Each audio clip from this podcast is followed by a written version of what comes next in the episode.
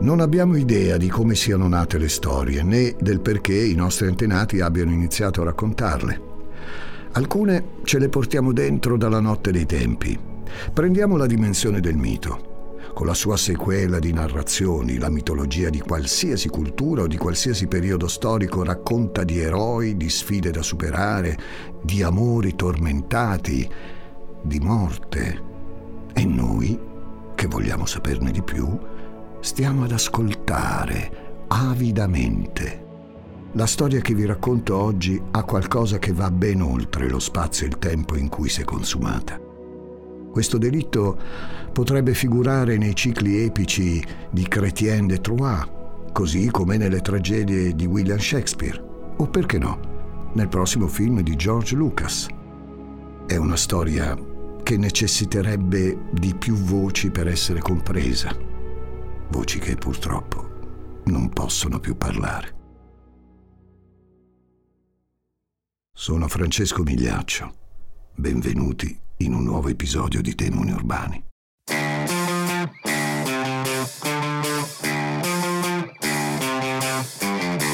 Gli Ascoltabili presenta Demoni Urbani, il lato oscuro delle città.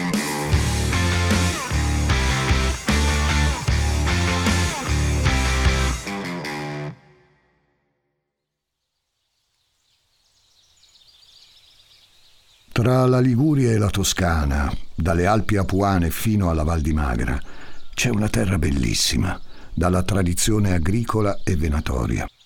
I suoi confini frastagliati seguono le curve della natura e alle colline di vigne e uliveti si alternano fitti boschi pieni di animali selvatici come lepri, cinghiali e lupi. Nei paesini e nelle città, incastonati tra una macchia di verde e l'altra, i dialetti si mischiano. La gente del posto parla un po' di toscano, un po' di ligure, la vicina Emilia e il Piemonte contaminano tradizioni e linguaggi. Dovunque decidiate di andare, poi, troverete la stessa umanità. Troverete la piazza che accoglie gli anziani, intenti a raccontarsi dei loro ricordi. Troverete botteghe e mestieri che si tramandano di padre in figlio. Troverete uomini e donne che prendono la macchina di mattina, ma non troppo presto, per raggiungere il loro posto di lavoro. E che se ne lamentano al bar, tutti insieme, quando hanno finito. Questa è una storia da bar di paese. Al bar Iole di Follo, La Spezia, c'è sempre la solita gente. I follesi che vanno lì, vuoi per una colazione, vuoi per un aperitivo, sanno che una volta varcata la soglia troveranno le stesse persone, agli stessi orari, spesso sedute agli stessi tavolini. Nessuno deve dire al barista cosa vuole ordinare, perché lui lo sa già. Non ci sono molti turisti. Loro preferiscono spostarsi verso la costa, alle Cinque Terre magari, che non sono lontane. I follesi, invece, sono gente di montagna, anche se il mare sta a due passi. E in ogni caso, per loro, i turisti sono sempre meno interessanti della gente del posto. Non è questione di essere pettegoli. Forse, oddio, un po' lo è, ma non è per questo che le persone chiacchierano delle altre persone. Pare quasi maleducato non dire niente di qualcuno, sembra che non ti interessi delle vicende del circondario. Ancora peggio è se dopo un po' che frequenti il bar nessuno parla dei fatti tuoi. Significherebbe che sei completamente privo di interesse. Tuttavia, va detto, non succede quasi mai. Ogni mattina, al bar Iole di Follo, Clara Maneschi fa colazione, cornetto cappuccino e, se c'è, una lettura del giornale. La colazione è consuetudine. Ce la si paga tra compaesani, un gesto di amicizia e di complicità, ma che è anche una promessa silenziosa. La prossima volta tocca a te pagare. Clara, in quella dimensione, è una protagonista. Sa bene che in paese le parlano dietro. Non per forza male, per carità, ma ne parlano. Tutto sommato è un bersaglio fin troppo facile. È una bella donna, fisico asciutto e capelli sempre in ordine, che al bar ci arriva da sola. Il marito Maurizio, magazziniere, fa altri orari, ma che in un attimo viene circondata da amici. Gli uomini la guardano, ne ammirano l'abbigliamento, che senza troppe cerimonie giudicano inutilmente sexy. A che servono tacchi e minigonne per fare l'impiegata in un'autoscuola? Osservano il suo sguardo, vigile e attento, un po' proibita, un po' amica. Clara è una donna divertente, soprattutto non è la loro moglie. E a lei non dispiace farsi guardare, le dà una certa soddisfazione, ancor più se pensa al fatto che l'unica persona che dovrebbe guardarla, suo marito, non lo fa.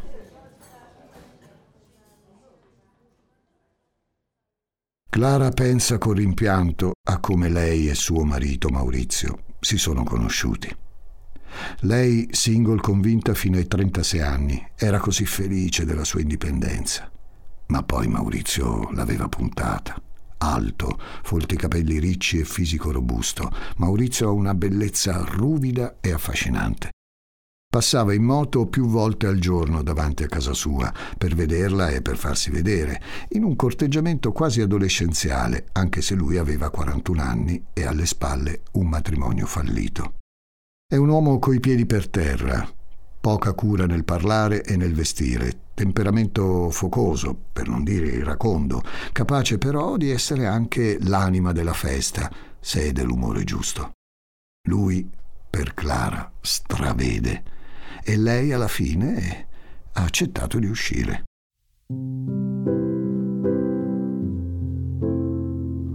Il primo periodo trascorso insieme è quello che a Clara fa più male ricordare.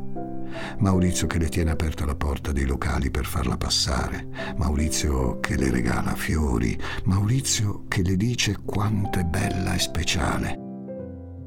Dopo un breve brevissimo fidanzamento, nel millenovecentonovantanove i due convolano a nozze e vanno a vivere insieme a Follo.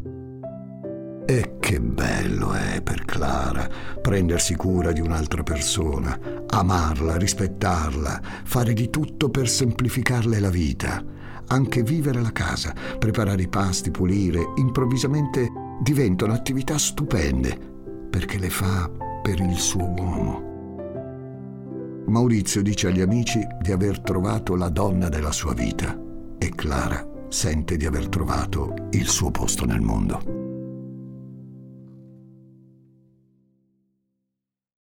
Oltre a Clara, Maurizio ha un'altra passione. Ogni mercoledì, sabato e domenica, insieme al suo migliore amico Giordano, va a caccia. È comune in Lunigiana, è una sorta di tradizione che i padri tramandano ai figli.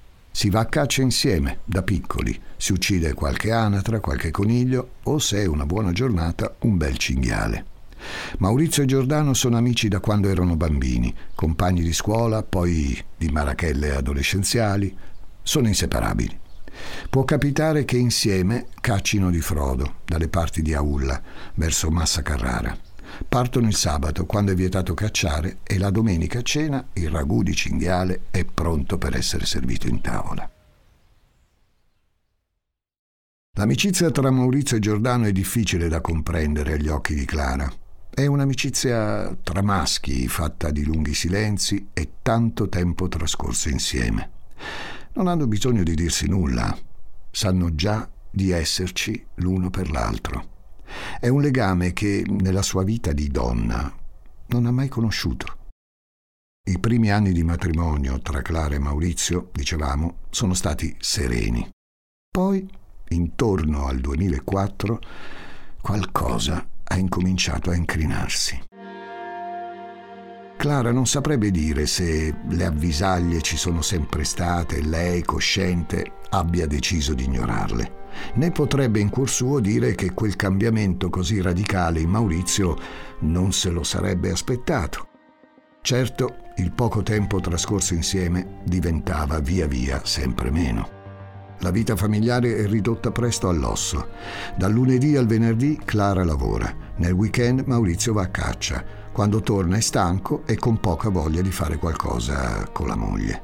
Comunque sia, tutto è iniziato con un piatto di uova e pomodori. Clara sta finendo di asciugare le pentole appena lavate. Il grembiule è pulito, legato stretto ai fianchi. La protegge dalla schiuma del lavabo. Lei ha già cenato. Aspetterà che Maurizio torni per servirgli la cena. Poi la porta si apre, sbattendo forte. Maurizio entra in casa con lo sguardo cupo e stanco. Lancia le chiavi di casa sulla credenza all'ingresso. Clara si affaccia dalla cucina, sorride. Com'è andata al lavoro? Come vuoi che sia andata, fa lui, senza nemmeno guardarla in faccia. Clara non sa come comportarsi. Maurizio potrebbe aver avuto una giornata pesante, ma non è giusto che le si rivolga con questo tono. Ma non dice nulla e tira fuori dal frigorifero il vino. Maurizio se ne lamenta, è troppo freddo. Ancora una volta Clara non dice niente. Tutti abbiamo diritto a una brutta giornata, si ripete. E poi gli serve nel piatto una porzione di uova e pomodori. Ricorda ci fosse un problema di sale. Mancava? Ce n'era troppo? Non è importante. È lì che è arrivato il primo schiaffo.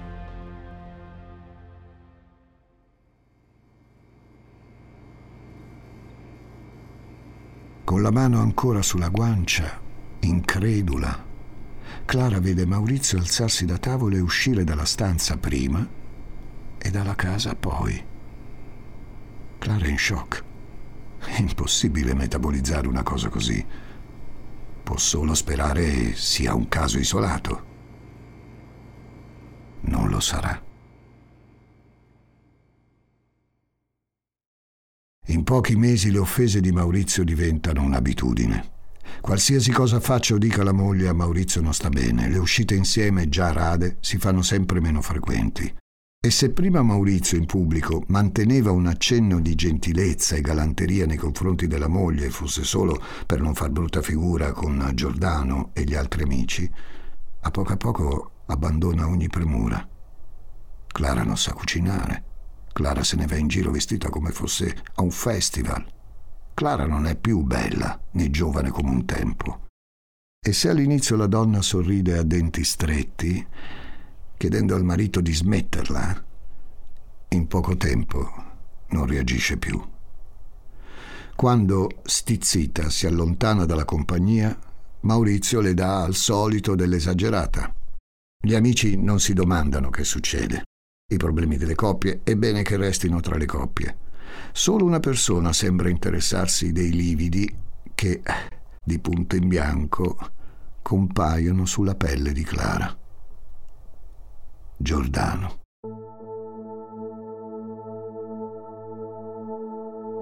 Giordano Trenti non è mai uscito dalle valli della Lunigiana. Tutto ciò di cui ha bisogno è lì, a portata di mano. Un lavoro da impiegato all'Enel di Sarzana, con orari onesti e uno stipendio fisso che gli permette di mantenere moglie e figli. Una compagnia storica, sempre la stessa dai tempi delle scuole, Maurizio, un fratello più che un amico. E piccole cose che rendono piena e soddisfacente la sua esistenza. Giordano è un uomo felice. Certo, vedere una mattina al bar i lividi su Clara è stato un colpo, anche se la donna ha cercato di mantenere il suo atteggiamento distaccato ma cordiale. Quando la donna gli si avvicina, Giordano non può trattenersi. Clara, ma che è successo? Clara scuote lievemente la testa. Gli mima con pollice e mignolo la cornetta, avvicinandosi la mano all'orecchio. Poi alza i tacchi ed esce dal bar. Giordano tira fuori il telefono. Il numero di Clara ce l'ha.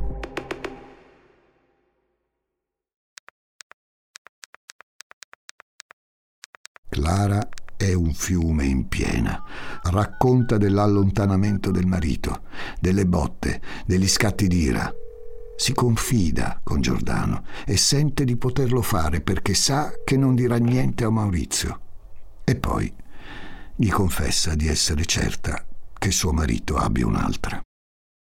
Giordano sta in silenzio per un istante, balbettando, prova a tranquillizzarla, ma Clara insiste. Una donna certe cose le sa e basta.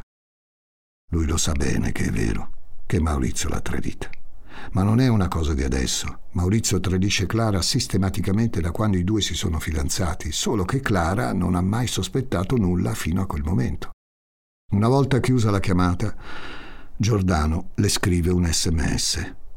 Se vorrà parlare ancora, lui ci sarà.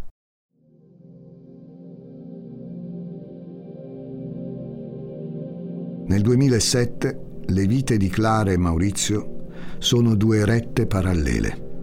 I due passano sempre meno tempo insieme, raramente si parlano, quasi mai si toccano. E Clara, che non ha più intenzione di restare chiusa in casa, comincia a uscire da sola. E quando non è da sola, è con Giordano. Negli anni la loro amicizia si è consolidata. Se prima Giordano la contattava per sapere come stesse, o per capire se avesse bisogno di qualcosa, ora tra i due c'è un rapporto autentico. Giordano è diventato per Clara un punto di riferimento. I due trascorrono tanto tempo insieme, che sia al bar per un aperitivo o in giro per il paese per una passeggiata. Addirittura più volte Clara va a cena da Giordano con la moglie e i figli. Nessuno si preoccupa perché non c'è niente di male, né nulla da nascondere nella loro relazione. Chissà quante volte, cari amici, avete avuto discussioni, magari anche pesanti, con i vostri partner. E sicuramente avrete avuto bisogno di parlare con qualcuno per sfogarvi o per cercare di trovare una soluzione. Clara con Giordano non tralascia nulla dei comportamenti del marito.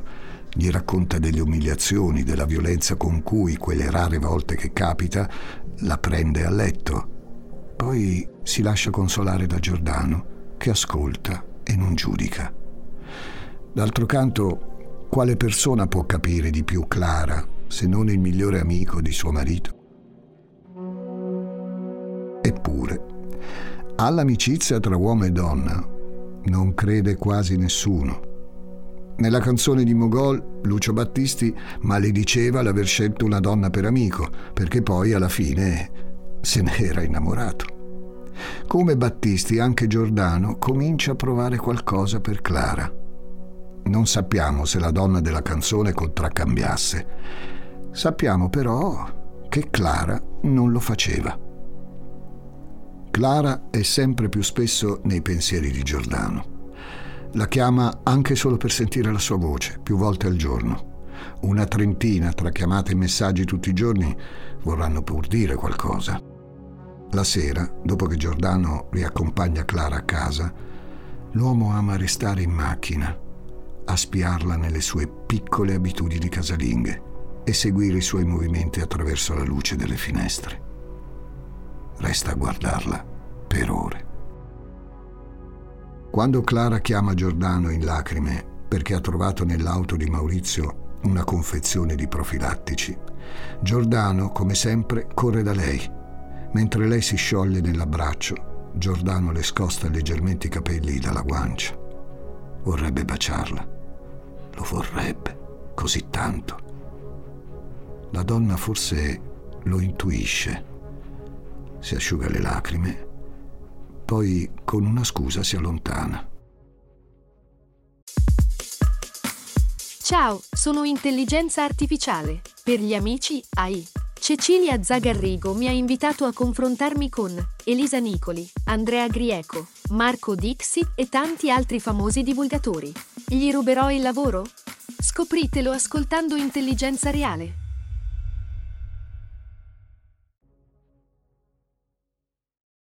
Giordano Trenti è un uomo innamorato. Innamorato di una donna sposata, ma pur sempre innamorato. In un certo senso il suo, almeno nelle prime fasi, è amore nella sua forma più pura, l'amore disinteressato che si prova senza aspettarsi di ricevere nulla in cambio. Giordano forse può vivere sapendo che Clara non ricambia i suoi sentimenti. Pensa di potercela fare. Ma Follo è un paese piccolo e le anime che lo compongono chiacchierano. Al bar, i primi pettegolezzi sugli incontri tra Clara e Giordano si diffondono non appena uno dei due varca la soglia. e dalla prima voce che li indicava insieme a un aperitivo, ora tutto il paese parla di una tresca sentimentale. La voce arriva anche alla madre di Maurizio. Ne parla col figlio allarmata. Non è che tua moglie ti mette le corna col tuo amico? È un cliché vecchio come il mondo.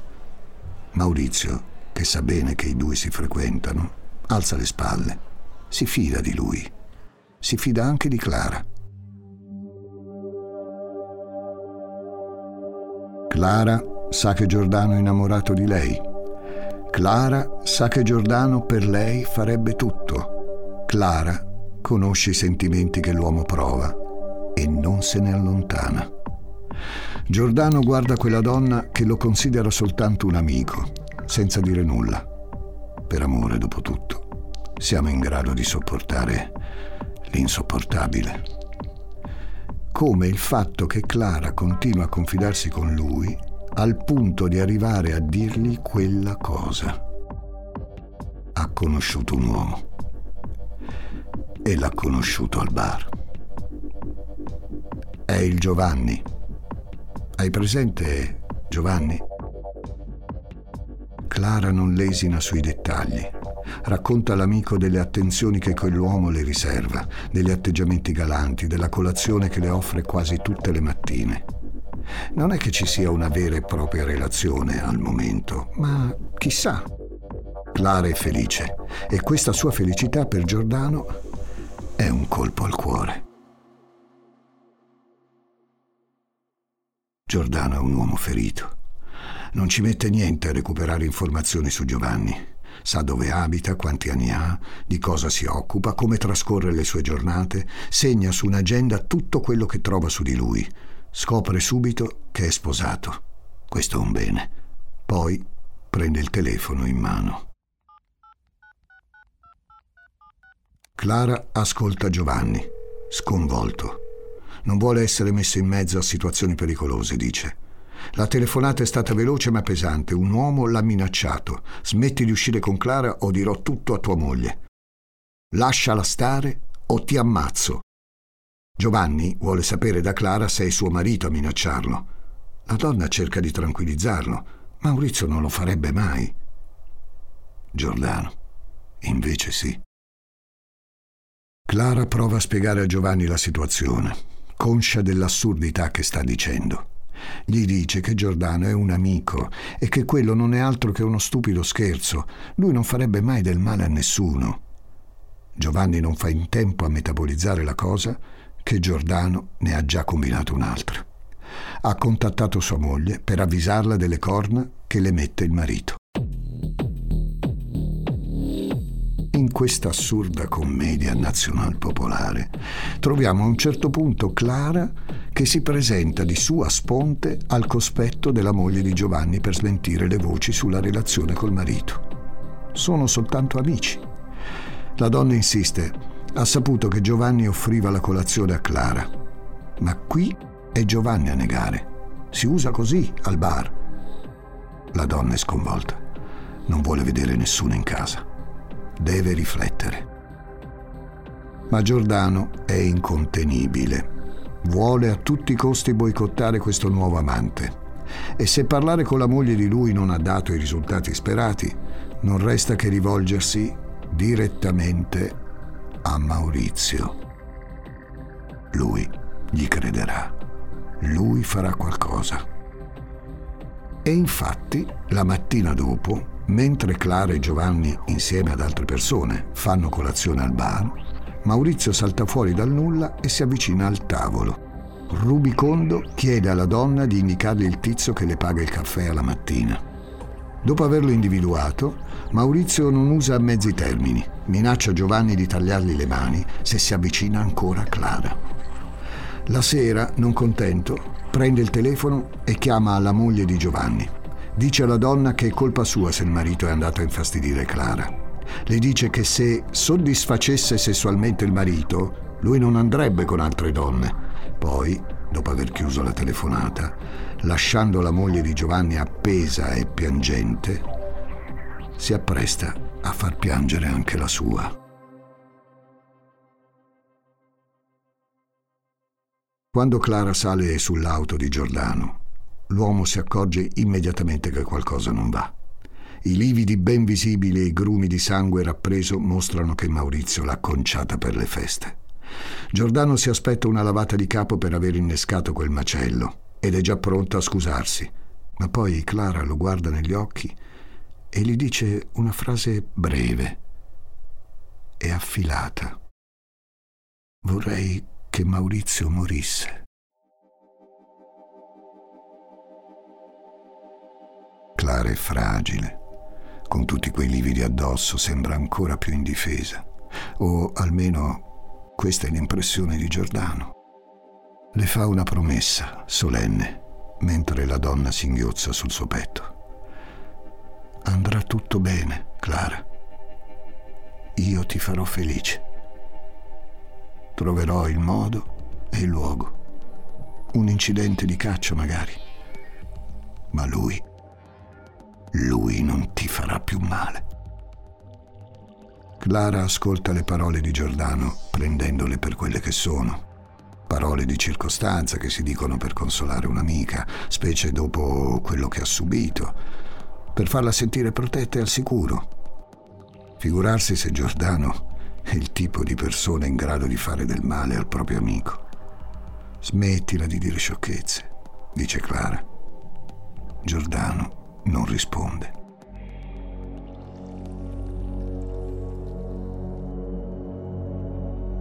È il diciassette novembre duemilasette. Come ogni sabato, Maurizio si prepara per andare a caccia di frodo. Vado nei campi, vedo se trovo qualcosa, dice. Avvisa Clara quasi per formalità. È l'una e mezza quando Maurizio sale in macchina. Sono le due quando Clara prende il telefono e chiama Giordano. La chiamata dura pochissimo, poi Clara va a trovare la vicina. Mio marito è uscito, è andato per campi. Giordano Trenti resta con il telefonino attaccato all'orecchio per qualche secondo, prima di spegnerlo e metterlo in tasca. Si cambia, indossa la tuta, imbraccia il fucile ed esce di casa.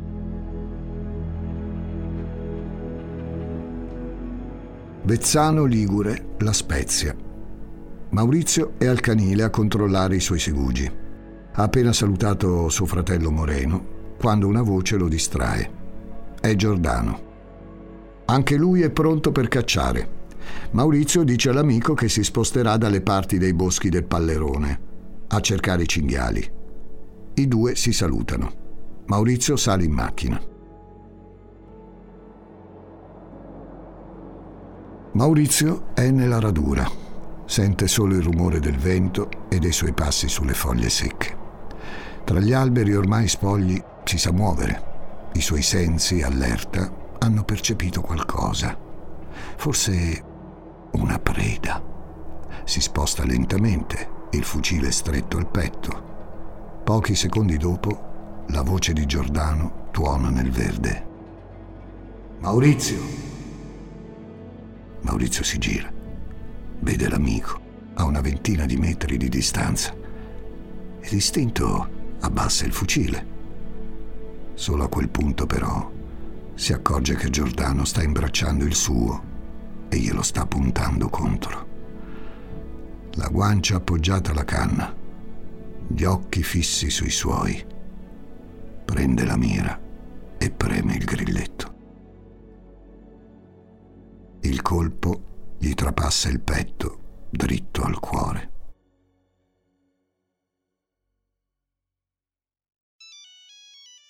Alle quindici e quarantacinque il telefono di Clara squilla. È Giordano. Dice: è tutto finito. Ho controllato soltanto che non avesse sofferto. Clara alza la voce, gli dà del pazzo, poi attacca. Alle sette di sera Maurizio ancora non torna a casa. Clara lo chiama invano. Chiama poi il cognato Moreno per sapere se avesse più visto il marito. Niente. Nel cuore di Clara comincia a farsi spazio un pensiero. Forse, forse Giordano l'ha fatto fuori veramente. E allora Clara resta concentrata. Sa che non deve perdere il controllo. Poco tempo dopo iniziano le ricerche. Giordano ne prende parte, ma l'uomo è come in trance. Maurizio viene trovato il giorno successivo nel bosco di Pallerone. Il suo corpo è riverso in avanti, trapassato al cuore, da una rosa di pallettoni, di quelli che si usano per la caccia al cinghiale. Nei giorni successivi Giovanni e Clara si sentono spesso al telefono. La donna confessa all'uomo di avere paura. Ma paura di che, se è morto, come dicono in giro, per un incidente di caccia? I carabinieri intanto controllano a tappeto tutti i cacciatori della zona, tra cui ovviamente Giordano Trenti. Li trovano cartucce e pallettoni calibro dodici, simili a quelle che hanno ucciso Maurizio, non diverse in effetti da quelle di tutti gli altri cacciatori. Nella perquisizione però viene fuori un'agendina nella quale sono segnati tutti i movimenti, giorno per giorno, di Clara e Giovanni. Questo basta e avanza per mettere sotto controllo i telefoni di tutti e tre. Clara ha paura, paura di crollare, di dire ciò che sa, così come di non dirlo. Paura di Giordano, capace di un gesto tanto efferato, paura di essere responsabile di una morte assurda, paura di vedersi crollare la vita davanti agli occhi. Cerca di parlare Giordano, quando può, ma sono conversazioni di circostanza, perché di cosa è successo in quel bosco è meglio non parlare. Giordano, da parte sua, non sembra essere presente a se stesso. Ecco, forse Clara, in quel momento, è talmente preoccupata per sé da non cogliere l'inquietudine profonda di Giordano. Giordano è al limite di un baratro e continua ad affacciarsi.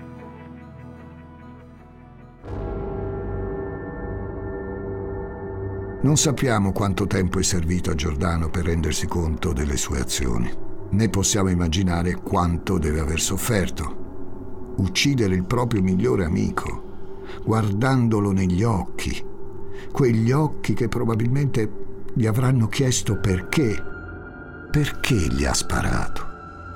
Per amore di una donna che non lo vuole? E che fine ha fatto l'amore fraterno, quello che c'è sempre stato e che dovrebbe saper resistere alla transitorietà dell'amore? Non sappiamo quanto tempo ci abbia messo Giordano a rendersene conto, dicevamo.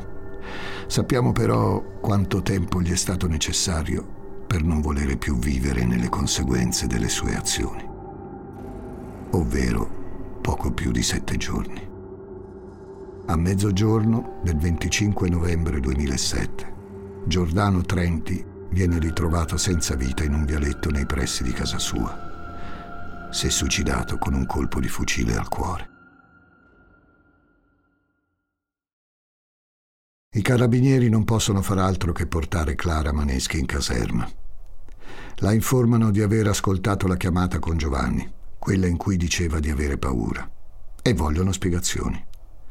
Poi le dicono che Giordano ha lasciato due lettere prima di morire, ma non le dicono il contenuto. A quel punto Clara parla. Si sente liberata da un peso, Clara, mentre dice che Giordano ha ucciso suo marito. E come mai, secondo lei, chiedono i carabinieri, Giordano Trenti si è ucciso nello stesso modo in cui è morto Maurizio? Perché era innamorato di me, risponde. Clara non pensa alle conseguenze di ciò che dice ai carabinieri. Non pensa affatto che potrebbe venire incriminata. D'altro canto, lei materialmente non ha fatto nulla. Non può pensare che aver chiamato Giordano per avvisarlo di dove avrebbe trovato suo marito quel pomeriggio potesse essere una prova del suo coinvolgimento nell'omicidio. Le lettere di Giordano alla fine non contenevano niente di incriminante per Clara. Erano lettere d'amore per la sua famiglia.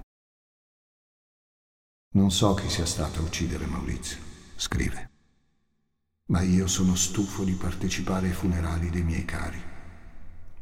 Non piangetemi troppo. Sappiate che vado dai miei cari che mi mancano tanto. Vi voglio un mondo di bene. Vi amo. Non una una sola parola sul delitto commesso. Comunque sia, la Corte d'Appello la riconosce complice dell'omicidio premeditato di Maurizio Cioni e la condanna a ventidue anni di reclusione, poi ridotti a quindici.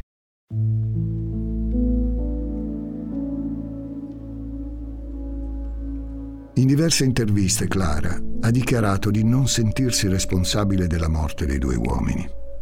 Quando le chiedono come mai sconta la sua pena così serenamente, lei risponde che sta pagando un reato morale. Fatica a trovare su di sé altra responsabilità se non quella di non aver creduto a Giordano quando poteva. Non pensa di aver ispirato l'omicidio, né di aver convinto Giordano a compierlo. Forse, e sottolineo forse, non ha pensato che quel sentimento così totalizzante nei suoi confronti potesse sfociare davvero nella morte. Durante l'intervista con Franca Leosini per Storie Maledette, la giornalista le chiede se provasse qualcosa per Giordano. La speranza è che questa storia terribile nasconda almeno un nocciolo d'amore. La risposta della donna, sincera e schietta, è stata no.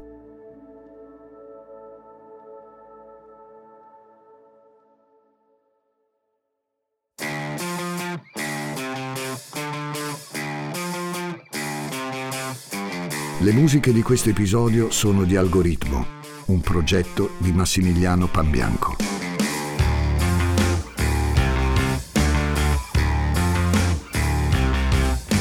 Demoni Urbani è una serie originale degli Ascoltabili a cura di Gianluca Chinnici e Giuseppe Paternò Raddusa, condotta da Francesco Migliaccio. Questa puntata è stata scritta da Martina Marasco, editing e sound design di Francesco Campeotto e Alessandro Livrini. Prodotto da Giacomo Zito e Ilaria Villani in esclusiva per Spotify.